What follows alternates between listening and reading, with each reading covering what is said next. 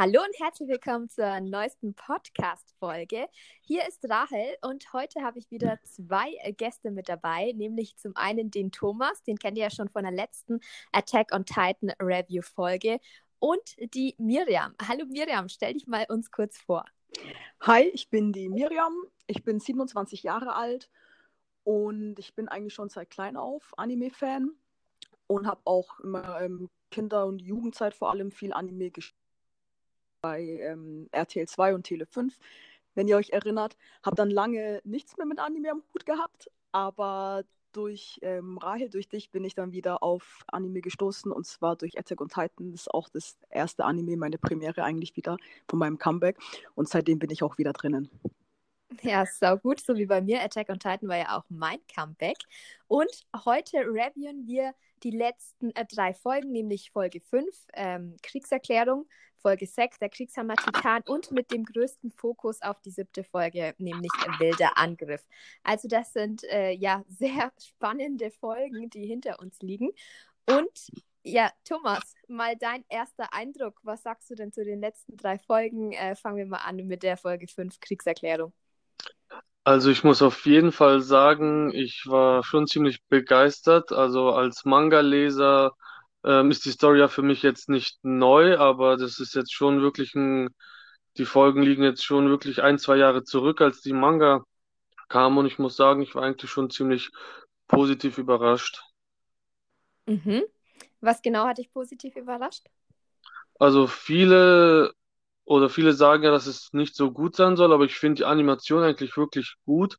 Der Hintergrund daran ist ja, bei Wit Studio hätten wir die Folgen oder den Anime jetzt, die letzte Staffel, ja erst irgendwann Ende des Jahres oder nächstes Jahr bekommen. Aber für die kurze Zeitspanne, die sie hatten, und auch mit dem relativ geringen Budget, das sie zur Verfügung hatten, finde ich, haben sie es wirklich sehr gut gemacht. Ja, da sprichst du ein super interessantes Thema an, nämlich der ganz viele Hate, der gegen Mappa geht. Also ganz, ganz krass. Es ging ja so weit, ich weiß nicht, ob ihr es mitbekommen habt, dass die wirklich einen Shitstorm gefahren haben gegen den Direktor der Folge, weil sie das, es ging gar nicht um das CGI, das ist natürlich immer ein extra Thema, worüber sich viele Leute aufregen, sondern eben auch bei der Musik, bei einer Verwandlungsszene, die dann nicht die richtige war, wie viele Fans meinten, und dieser Hate ging so weit, dass der Direktor sich von Twitter abgemeldet hat. Also ich finde es total destruktiv. Ich finde, Mappa macht einen Wahnsinns-Hammer-Job und animiert es so gut. Das nur als kurze Zwischenbemerkung. Aber machen wir mal weiter mit der Folge 5, Kriegserklärung. Miriam, wie war dein Eindruck von der Rede von Willy? Also ich fand, die haben die Rede eigentlich echt gut mitgefiebert, auch diese ganze künstlerische Darstellung. Es war anfangs ein bisschen kompliziert für mich, da bin ich ehrlich, auch die ganze Story auch mit den Untertiteln dabei zu bleiben. Ich habe mir das auch, nachdem ich die Folge einmal am Stück angeschaut habe, nur diese Rede einzeln nochmal mit Pause weiter angeschaut. Aber war auf jeden Fall mega beeindruckend, muss man ehrlich sagen. Ja, also der Aufbau war ja wirklich Hammer von der Dramaturgie. Am Anfang, ja, erzählt das so die Geschichte, die jeder kennt, ne? Und dann packt er plötzlich die Wahrheit aus. Ich meine, gut, Thomas, du kanntest das ja schon. Aber für mich war das total krass, wie die wahre Geschichte war. Und das macht ja jetzt auch total Sinn mit König Fritz. Und immer wenn der Urtitan weitergegeben wurde, dass sie dann plötzlich total friedlich waren und nichts machen wollten, ne? Von der Staffel 3. Jetzt macht es plötzlich alles Sinn. Genau, ich fand es auch wirklich ziemlich gut, dass die das als Theaterstück quasi die Rede aufgeführt haben. Wahnsinn, ja. Echt gut gemacht, und Attack on Titan ist allgemein irgendwie dafür bekannt, so richtige Plot-Twists komplett so aus dem Nichts, so aus dem Ärmel zu schütteln, wie damals, als Reiner und Bertholdt einfach aus dem Nichts Eren gesagt haben, dass sie Titanen sind, und jetzt hier genauso haut einfach so die Wahrheit vor den wichtigsten Leuten so der Welt raus. Ich muss auch sagen, als ich mir die Rede angeschaut habe, da hat es irgendwie zuerst ein Stück weit so gewirkt, ich weiß jetzt nicht, ob es nur bei mir so gewesen ist, dass er quasi die Eldia auf Paradies, dass er die so einen Schutz nimmt oder dass er irgendwie sich auf die deren Seite stellt, bis halt dann zum Schluss kam und wir erklären ihm den Krieg. Da habe ich jetzt auch mit meinem Bruder Benjamin drüber nochmal gesprochen, der auch denselben Eindruck hatte, dass erst alles darauf hingedeutet hat. Deswegen war das für mich dann irgendwie schon eine heftige Wende mit der Kriegserklärung und unmittelbar danach kam ja auch schon Eren.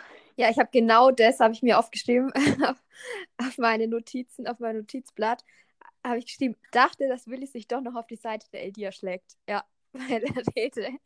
Aber dann, zack, Kriegserklärung. Ja, Eren und das Krasse ist, ja? Eren hat quasi die Kriegserklärung direkt ein paar Sekunden später angenommen. Ja, das war echt der Hammer. Aber ich habe mich schon gewundert, woher wussten die das alles, dass das jetzt kommt, dass der Willy da der Tybur diese Kriegserklärung macht. Ich meine, die einzige Lösung, die mir jetzt einfällt, ist, dass es halt unter den Eldir noch Leute gibt, die halt mit den Leuten von Paradies zusammenarbeitet. Und es gab ich glaube, das war dann in der Folge 6, in der Szene, falls ihr euch erinnert, wo der Willy Tybur mit Magath zusammen in der Kutsche sitzt und die dann darüber reden, wo dann total krass wird, also wir können ja gleich auch in die Folge weiter überleiten, dass die ja schon alles wussten, also die wussten genau, was passiert. Und aber was ich genau eigentlich sagen wollte, ist, dass Eren wusste auch, so wie der Verlauf ist, also es könnte sein, dass die irgendwie Leute haben, die mit denen zusammenarbeiten in Mali. Wie seht ihr das? Ja, also definitiv auch so. Ich meine, du hast schon selber gerade gesagt, die Szene in der Kutsche, die haben ja alles 1:1 vorhergesagt, was passieren wird, dass sie genau da zuschlagen werden. Und es ist schon so konkret gewesen, dieses Gespräch, dass alles darauf hindeutet, dass irgendwie ein Spion da im Spiel sein muss, jetzt auf Seite von den Inselbewohnern, sei es jetzt irgendwie im Aufklärungstrupp oder sonst wo. Aber dann kam mir gleichzeitig in den Kopf, dass die ja schon einmal einen Spion, damals in der ersten Staffel Annie, dass sie den schon einmal ausfindig machen konnten. Und dass, wenn eine Hanji oder ein Armin da mit im Spiel sind, dann denkt man sich immer, dass sie ja irgendwie doch alles doppelt und dreifach durchdenken und es dann rausfinden würden. Also es war für mich ein ganz, ganz großes Fragezeichen, wer da an wen hat die Information kommen lassen. Ja, aber auch andersrum. Also was ich meinte ist, dass die ja auch irgendwie in Mali Spione haben müssen, also Eren und so weiter, weil die ja eigentlich auch total gut informiert waren über das, was passiert. Also Eren saß in diesem Keller mit Falco, mit Bertholdt und er wusste, jetzt kommt die Kriegserklärung. Stimmt, das ist genauso. Da hast du recht, auf der anderen Seite auch. Ich weiß ja nicht. Aber da weiß der Thomas vielleicht mehr, aber... Ja, wir hatten ja auch... ohne Spoiler. Genau, ohne Spoiler, aber wir hatten ja auch gesehen, dass die anscheinend wirklich da schon ein bisschen alles unterwandert hatten, weil ja auch deine Soldat... der angebliche Soldat, der dann die beiden in diese Fallgrube gelockt hat, sich da auch schon in deren Ränge geschlichen hat und eventuell hatten wir dann auch an anderen Stellen noch mehr Leute, die da schon seit Wochen oder Monaten alles unterwandert hatten. Bei diesem Soldat haben wir am Anfang, Miriam und ich, überlegt, ob das Armin sein könnte, aber wir sehen ja dann Armin in der letzten Folge, beziehungsweise in der vorletzten, glaube ich schon, und Armin hat nicht diesen komischen Bart, also kann es nicht Armin sein. Genau das Gleiche dachte ich mir auch, nachdem ich mir das vorher nochmal angeschaut habe, vor allem nachdem ja auch Pieck explizit nochmal sagt, dieser komische Kinnbart kam mir nicht ganz seriös vor, wo sie auch nochmal diesen Kinnbart anspielt, dann dachte ich mir auch, okay, wer könnte das sonst gewesen sein? Ja, vielleicht kennen wir die Figur noch nicht. Mal gucken, weil sie meinte, sie kommt ihm bekannt vor. Ja. Aber um nochmal kurz Folge 5 abzuschließen, zwei Dinge, die ich noch erwähnenswert finde, ist zum einen, finde ich das einfach total traurig, dieser Augenblick, wo Falco realisiert, dass er von Eren Krüger, in Anführungsstrichen, verarscht wurde, einfach nach Strich und Faden. Also ich bin voll der Falco-Fan, muss ich sagen. Und die zweite Sache, die ich noch krass fand, ist, man sieht ja diese asiatische Frau, die mit Willy nochmal kurz redet. Und die hat einen ganz komischen Ausdruck auf dem Gesicht. Und mich würde interessieren, ob diese Frau, ob ihre Familie noch eine Rolle spielen wird später. Genau, also wir sehen ja jetzt auch zum ersten Mal so wieder verschiedene Nationalitäten und Ethnien, weil ja auf der Insel quasi eigentlich alle, sage ich mal, eher relativ gleich aussehen. Aber hier haben wir jetzt auch indische Leute und alles Mögliche. Die eine Frau, die du meintest, sah ja auch eher asiatisch aus, so ähnlich wie Mikasa. Also, Mikasa, genau. Ja. Ich muss dazu auch noch mal sagen, was die Asiatin angeht. Ich glaube, wir hatten es ja auch vorher schon mal kurz, Rahel, du und ich, dass sie ja auch nicht ohne Grund wahrscheinlich gezeigt wird. Zum einen diese kurze Szene vor der Kriegserklärung, dass sie extra noch mal kommt und Willy Tybur Glück wünscht, dann, dass sie auch nochmal diese Szene zeigen, in der sie und ihre zwei, ich nenne es mal Securities, gegen den Menschenstrom entlanglaufen, dass sie quasi nicht zur Veranstaltung hingehen. Die sind halt, ich habe bei Attack on Titan wirklich gelernt, diese ganzen kleinen Details nicht außer Acht zu lassen. Und ich habe jetzt vor ein paar Tagen auch erst die 3. Staffel nochmal angeschaut mit meiner Mitbewohnerin, und da ist mir eine Szene in den Kopf gekommen, die ich vorher völlig vergessen hatte. Ich weiß auch nicht, ob es eine Rolle spielt. Ich habe immer so wilde Theorien, aber auch weil die so asiatisch aussieht. In der 3. Staffel hat Kenny seinem Großvater gegenüber erwähnt, dass neben den Ackermanns es noch eine zweite Familie gibt, die eben der Manipulation vom ersten König standhalten kann. Und es ist eine Familie aus dem Fernen Osten. Und diese Frau, Asuma, irgendwas hieß sie, glaube ich, kommt die aus diesem Fernen Osten. Und ich weiß nicht, ob das vielleicht die anderen sein könnten, ob die da eine Rolle spielen. Also ich bin da mega gespannt, ob es da noch Aufklärung geben wird. Ja, wir werden sehen. Ich meine, wobei man muss sagen, sie ist ja nicht innerhalb der Mauer, ne? Und es sind ja nur die Leute, die innerhalb der Mauern waren ja dem Einfluss vom König ausgesetzt. Aber lass uns einfach mal abwarten und machen wir weiter. Folge 6, The Warhammer-Titan. Ja, also geht ja schon richtig krass los. Wir haben es ja schon angesprochen, am Anfang eben Willy und Magath. Wir sehen, okay, die haben diesen kompletten Angriff vorher gesehen. Die opfern wirklich die komplette Führungsriege.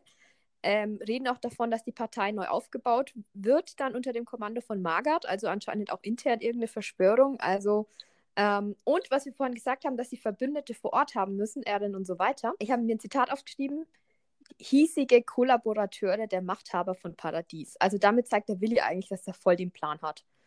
Und für mich war das eine Figur, die super sympathisch eingeführt wurde, aber halt dadurch irgendwie auch unsympathisch wurde, fand ich für mich persönlich. Aber ich bin ja immer noch, also wir werden es wahrscheinlich später nochmal thematisieren. Es ist mittlerweile schwierig zu sagen. Ich bin Team Paradies, Team Mali oder Team Eldia auf Mali, weil das ist schwierig, weil du findest jetzt auch die anderen Figuren sympathisch. Du hast die ersten Folgen, hast du mit denen zu tun gehabt und siehst jetzt, wie zum Beispiel Udo und Sophia halt einfach sterben. Ich weiß nicht, hat der Tod bei euch irgendwas ausgelöst von den beiden? Also ich fand's richtig krass, vor allem, weil ich das jetzt das 2. Mal durchleben musste. Und ich habe mir immer schon gedacht, wie es wäre, wenn die Serie komplett andersrum angefangen hätte, dass man quasi mit Falco, Gabi und so weiter anfängt und danach erst die Sache dreht, ob wir da nicht mehr mit denen mitfiebern würden und eher die anderen als die Bösen sehen. Aber da wir jetzt wirklich die ersten 3 Staffeln lang mit Eren, Mikasa, Armin und den anderen mitgefiebert haben, ist es natürlich schwer, dann so mittendrin dann die Sympathien wieder auf andere Charakter komplett umzulenken. Aber ich finde es eigentlich ganz gut gemacht, dass man jetzt auch den anderen Blickwinkel sieht, weil Gabi ist quasi genauso wie Eren ganz am Anfang der 1. Staffel. Die versteht nicht, warum da jetzt Leute unnötig sterben, und für sie sind die ganzen Leute auf der Insel die Bösen, und für uns ist halt jetzt so ein Zwiespalt. Ja, wie ist bei dir, Miriam? Ich kann da Thomas eigentlich nur vollkommen zustimmen.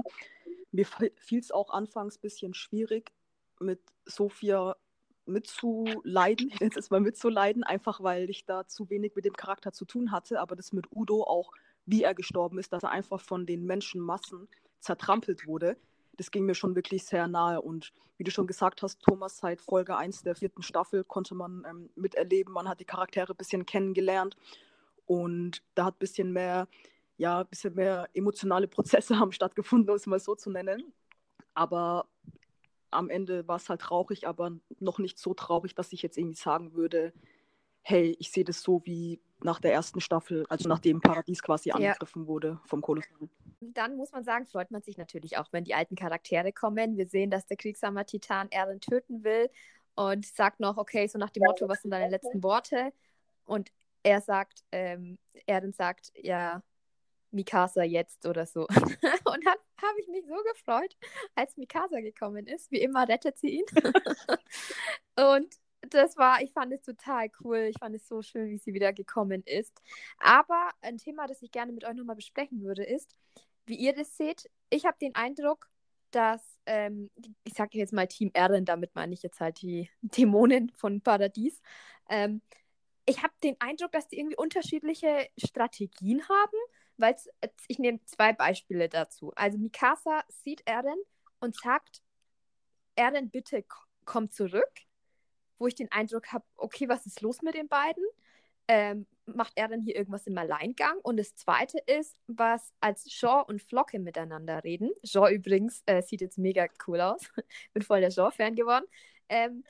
Wo die auch nicht einer Meinung sind. Und der sagt dann, hör auf, wir wollen nicht so viele Zivilisten umbringen. Und ich habe irgendwie das Gefühl, da, die ziehen alle nicht an einem Strang, sondern jeder hat so seine eigenen Interessen. Wie seht ihr das? Ich kann dir da eigentlich auch nur zustimmen. Ich habe mich auch gefragt, okay, also sind da jetzt zwei Gruppen? Also irgendwo sah es ja trotzdem geplant aus, weil sie kamen ja auch im richtigen Moment. Und Eren wusste ja anscheinend auch, dass Mikasa da ist. Aber gleichzeitig muss, wie du schon sagst, aufgrund dieser zwei Dialoge, muss da irgendwie eine Spaltung vorher stattgefunden haben innerhalb des Aufklärungstrupps. Sonst hätten sie das auch so nicht gezeigt. Ja, also ich denke wirklich, dass Eren das im Alleingang, also nicht komplett geplant, aber das im Alleingang gemacht hat und den eventuell nur irgendwelche Notizen hinterlassen hat, dass er das jetzt macht. Und entweder helfen sie ihm oder eben nicht. Aber ich glaube nicht, dass das abgesprochen war, so an den Reaktionen der anderen. Ja, stimmt, da macht es mit den Briefen ja auch Sinn, die der Eren dem Falco übergeben hat. Genau, also ich denke, dass in den Briefen wahrscheinlich so Instruktionen standen, also ich werde an dem und dem Tag während der Rede das und das machen. Ihr könntet ja, wenn ihr dafür seid, mir helfen und dies und das tun, aber die waren anscheinend nicht so begeistert davon, weil sie ja quasi dadurch das Gleiche gemacht haben wie Bertholdt und Reiner bei ihnen, als sie die Mauern zerbrochen haben und viele Unschuldige. Ich fand es auch so ein schön ist jetzt das falsche Wort, aber dass man auch sieht, dass es wirklich Unbeteiligte, wie diesen einen betrunkenen Typen und diese eine Frau auch noch komplett erwischt hat, so ein Felsbrocken, der die dann getötet hat, und das ist wirklich auch unbeteiligte Zivilisten erwischt. Also das ist halt das Traurige. Man hat das Gefühl, das passiert eigentlich alles nochmal. Es ist ein ewiger Kreislauf des Hasses, der Zerstörung, des Krieges. Und die Folge endet ja auch wirklich auch sehr kriegerisch. Dann kommt der Kiefertitan, will Eren fressen und dann, total überragend, schlägt mein Herz. Dann kommt Levi. Endlich! Also ich habe wirklich Woche für Woche gehofft, dass der endlich kommt. Und ich bin ja echt so ein Fangirl. Und dann kam er endlich. Und ich finde, was ich so beeindruckend fand, war so die letzte Szene. Die letzten Worte der Folge waren vom Kiefertitan, vom Porco. Und er sagt, ich habe es mir aufgeschrieben, sind die verrückt, ich bin ein Titan. Wollen die mich etwa in ihrer menschlichen Gestalt töten? Das sind also die Dämonen von der Insel Paradies. Und dann siehst du ganz kurz noch das Gesicht vom Levi. Und ich fand das so überragend, weil die überhaupt nicht auf dem Schirm hatten, dass Menschen in der Lage sein könnten, gegen Titanen zu kämpfen. Das stimmt. Und man muss auch an der Stelle ja noch sagen, dass ja Porco der Einzige jetzt von denen gewesen ist, der noch nicht im Kampf mit den Leuten war vom Aufklärungstrupp. So auch wenn man jetzt Pieck anschaut, sie war ja schon mal dabei. Jetzt nicht so in dem Ausmaß wie jetzt zum Beispiel ein Reiner oder ein Bertholdt. Und für ihn war es wahrscheinlich auch unerklärlich zu sehen, hey, die fliegen da rum. Ich denke mal, 3D-Manöverapparate waren ihm nicht unbekannt. Die haben da vorher schon auch alle Informationen weitergegeben. Aber das doch dann wirklich mal im real im Kampf zu erleben, war für ihn bestimmt auch komplett neu. Aber fand ich genauso wie du, Rahel, ich fand es echt überragend. Und auch die Folge so beenden zu lassen, da wollte man noch umso mehr in die nächste Folge einsteigen. Absolut krass. Und man denkt sich so, okay, kann es jetzt noch krasser kommen? Ja, kann jetzt nämlich die Folge von gestern. Wilder Angriff und die Folge war einfach nur Welt. Was war so für euch das Krasseste? Also das Krasseste für mich war jetzt, ob Sieg wirklich jetzt tot ist oder ob da vielleicht doch noch Möglichkeiten besteht, aber es sah ja wirklich so aus, als hätte, und man weiß, wenn Levi was macht, dann macht er es richtig, also sieht es eigentlich ziemlich schlecht für ihn aus. Ich hab so gefeiert, weißt du, seit der 3. Staffel mit diesem Scheißaffen, seitdem er meinen lieben Erwin umgebracht hat, warte ich auf diesen Moment. Wirklich. Und das war so ein krasses Timing. Pieck, total schlau, sagt zu Porco, nee, wir müssen vom Sieg den Nacken schützen. Und dann rennt der los, und sie dreht sich nur einmal kurz um und schon ist Levi da. Hammer. Das stimmt. Wobei ich jetzt sagen muss, ich habe mich auch so gefreut, als das passiert ist. Ich habe wirklich so eine richtige Schadenfreude und ich habe schon Angst vor mir selbst, dass man sich so sehr über den Tod einer Person, eines Charakters freuen kann. Aber ich habe da eigentlich diese Rachegelüste genauso gehabt, wie sie einen Levi bestimmt hatte. Aber weil du jetzt sagst, auch Thomas ist ja wirklich tot, man hat ihn noch nicht tot gesehen. Und das lässt mich die ganze Zeit nicht mehr los. Weil ich frage mich auch, war es das jetzt mit Sieg? auch dass ich habe den Eindruck, dass so viel ungeklärt ist. Er hat ihr gemeint, Eren ist nicht mein Feind. Dann die letzte Begegnung in der 3. Staffel, da waren ja auch seine letzten Worte an Eren. Ich werde dich retten, versprochen. So, was er damit alles gemeint hat, ob das jetzt alles mit ihm stirbt, ins Grab geht. Und wie du schon sagst, Thomas, wenn Levi etwas macht, dann macht das auch richtig. So, ich weiß nicht, ich bin da jetzt irgendwie zu sehr am Zweifeln. Wie seht ihr das? Also, da wir jetzt ja auch bei dem Warhammer-Titan gesehen haben, dass es anscheinend auch die Möglichkeit gibt, dass die nicht unbedingt im Nacken sein müssen. Das war ja auch so was Besonderes jetzt bei dem Titanen, dass er den Körper irgendwo in der Erde, im Boden versteckt haben konnte. Von daher weiß man jetzt nie, ob vielleicht die anderen Titanen nicht auch noch irgendwelche besonderen Fähigkeiten oder irgendwas anderes, irgendein Ast im Ärmel haben. Ja, kann schon sein. Wobei, wir haben Sieg schon mal gesehen aus dem Nacken, ne? In der 3. Staffel. Stimmt. Keine Ahnung. Vielleicht hat er irgendwie sein Bewusstsein, haben wir ja bei Bertholdt gesehen, da konnte das irgendwie transformieren. I don't know. Es kann sein, dass er noch ein Ast im Ärmel hat. Wobei so seine Spezialkraft ist ja das mit diesen Steinen, ne? Als er das wieder angefangen hat, ey, ich schwöre, ich war so aggressiv. Wirklich, Flashback Staffel 3, wo der einfach so viele getötet hat. Sorry, ne? Und dann kommt er jetzt wieder. Oh Gott, ich hatte echt Angst, dass die jetzt alle sterben wieder. Aber Gott sei Dank war Levi da. Aber was ich total krass fand, er hat gesagt, ja, Levi, du hast ja nicht mehr viel Zeit, ne? Und Levi schaut währenddessen auf die Uhr. Wo ich mir gedacht habe, okay, was ist jetzt los? Hä? Habt ihr das gecheckt? Ich habe mich das genauso gefragt, auch wie du. So, was hat es zu bedeuten?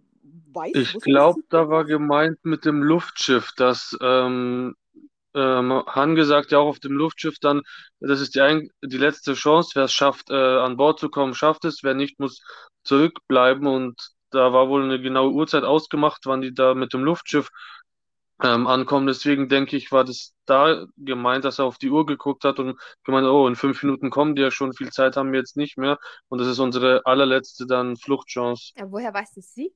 Und eine weitere Anschlussfrage vielleicht daran, wo war Sieg die ganze Zeit? Als der Kinbad die er abgeholt hat, sollte er fort zum Haupttor gehen, wo er auch ohne Widerstand einfach vorgegangen ist. Und seitdem hat man ihn ja nicht mehr gesehen. Erst jetzt dann wieder in der neuen Folge. Das habe ich mich auch gefragt. Ja, keine Ahnung. Fragen über Fragen. Ja, aber es war einfach zu krass. Und dann, Thomas, du hast ja den Punkt mit dem Kriegshammer-Titan erwähnt, dass der seinen Körper im Boden hatte.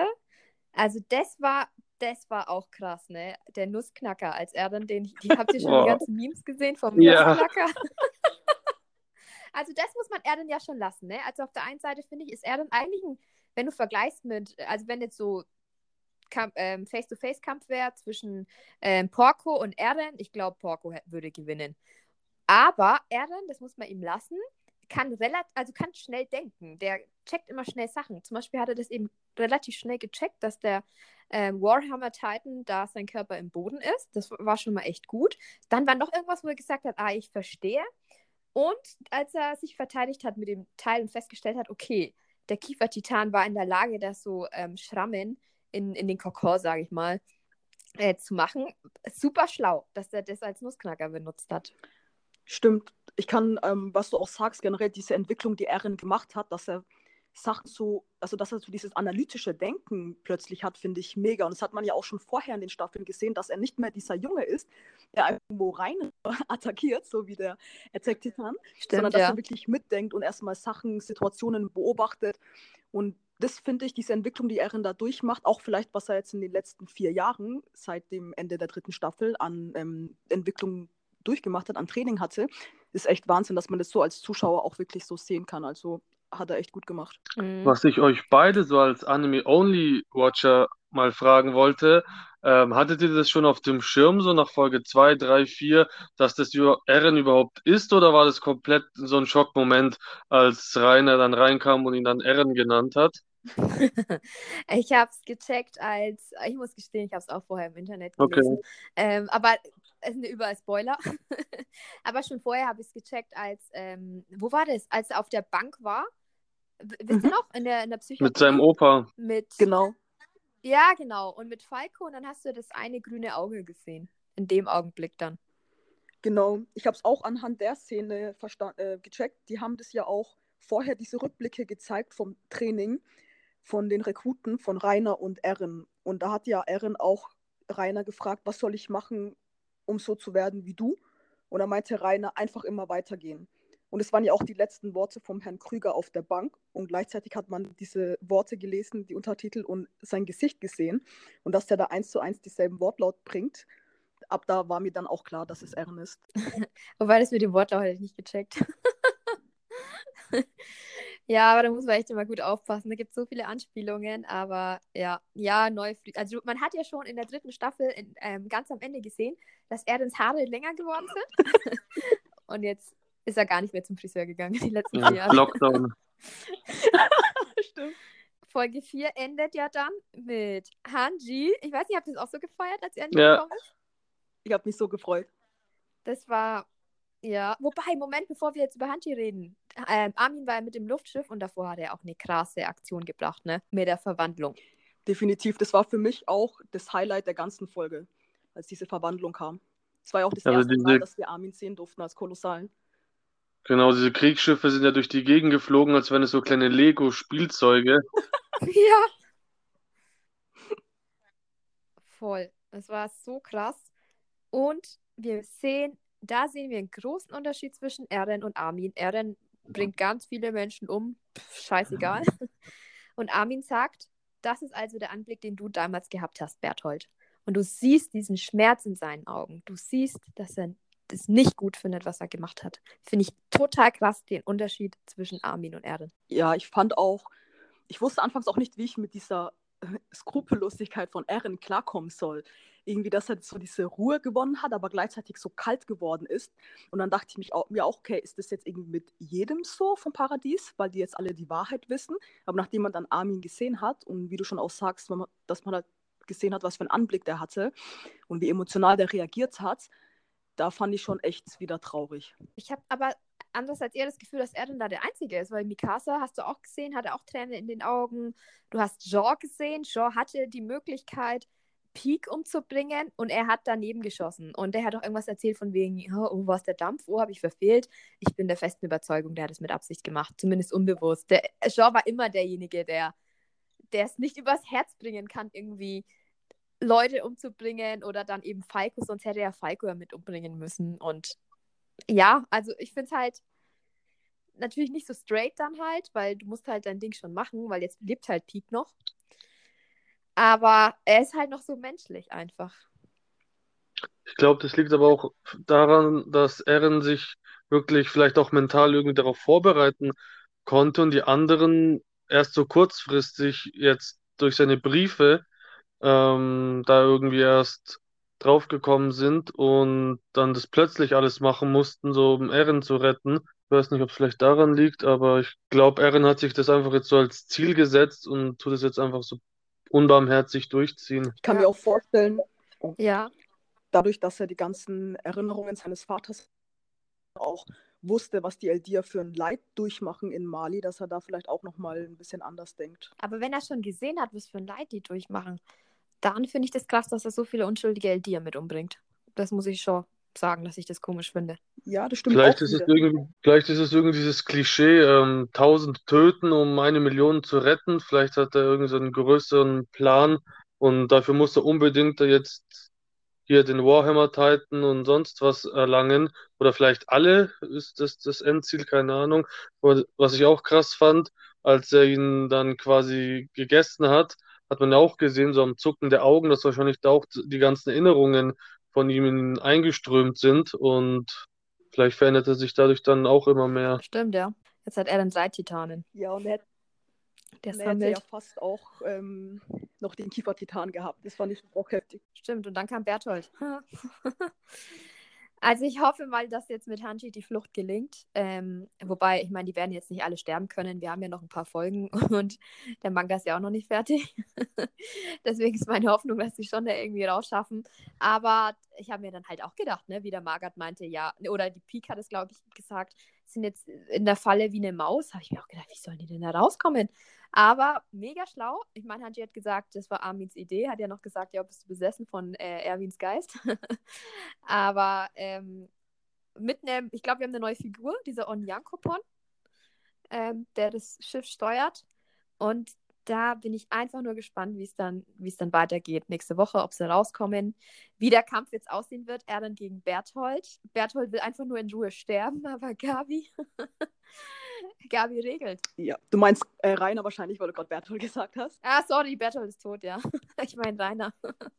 Ja, ich bin auch einfach nur mega gespannt, was jetzt draus wird. Und Reiner sah jetzt schon auch so mega schwach aus. Wird es ein ausgeglichener Kampf? Eren jetzt mit 3 Titanen, der aber auch schon geschwächt ist von dem Kampf davor. Also ich kann es gar nicht abwarten. Habt ihr noch irgendwas, was ihr unbedingt loswerden wollt? Genau, also weil du vorhin ja den Manga kurz erwähnt hast, es gibt jetzt ein offizielles Enddatum, also am 9. April kommt der Finale, der letzte Chapter raus. Das heißt, es sind noch etwa 3-4 Chapter, dann ist die Story komplett vorbei. Und da der Anime jetzt ja noch 9 Folgen hat, kann ich mir eigentlich nicht vorstellen, dass der Anime jetzt schon bis zum Ende kommt. Dann müsste es wahrscheinlich so ein halbes Jahr oder ein Jahr später nochmal mindestens 10 Folgen geben. Also das war jetzt vielleicht Final Season Part 1 und dann nochmal 2022 Final Season Part 2, weil innerhalb dieser 16 Folgen, da ist eigentlich noch so viel an Material. Es müsste eigentlich ein Anime-Only-Ending geben nach Folge 16, wenn es da schon der Schluss sein soll. Von daher denke ich echt, dass nochmal so 10 oder vielleicht auch 12 Folgen nächstes Jahr rauskommen müssten eigentlich. Ich befürchte es auch. Ich kann mir nicht vorstellen, dass die Geschichte damit zu Ende geht nach Folge 16. Vor allem, wie du sagst, wenn das letzte Chapter erst im April kommt. Ich bin eigentlich auch fast schon sicher, dass es dann nächstes Jahr weitergeht. Einerseits scheiße, weil du musst halt wieder so lang warten. Andererseits haben wir noch etwas, auf das wir uns freuen können. Das stimmt, ja. Ich hoffe es fast, weil ich habe schon das Ende vor Augen und ich denke mir, nein, was soll ich danach machen, wenn es fertig ist? Hat das Leben noch einen Sinn? Du kannst dich dann an mich wenden, ja. Vielleicht finde ich irgendeinen neuen Anime für dich, der dich genauso begeistert. Ja, ja, mal schauen. Also ich glaube, das ist schon echt High-Level. Ich meine, darauf werde ich zurückkommen, Thomas, du als Manga-Anime-Spezialist. Ich denke mal, du bist doch gerne. Alles klar, Miriam, Thomas, ich danke euch ganz herzlich für eure Zeit. Schön, dass ihr dabei wart. Und wir freuen uns alle schon auf die nächsten Folgen und unsere nächste Review dann. Macht's gut. Ciao.